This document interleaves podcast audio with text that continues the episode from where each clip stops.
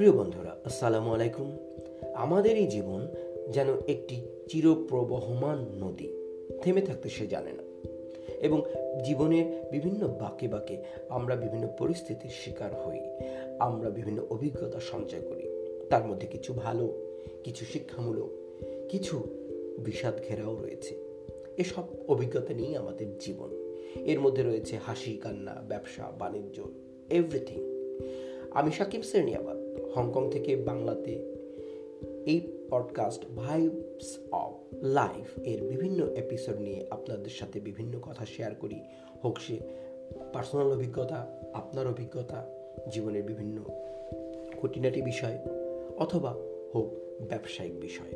আশা করি আপনারা সাথে থাকবেন। ধন্যবাদ। আসসালামু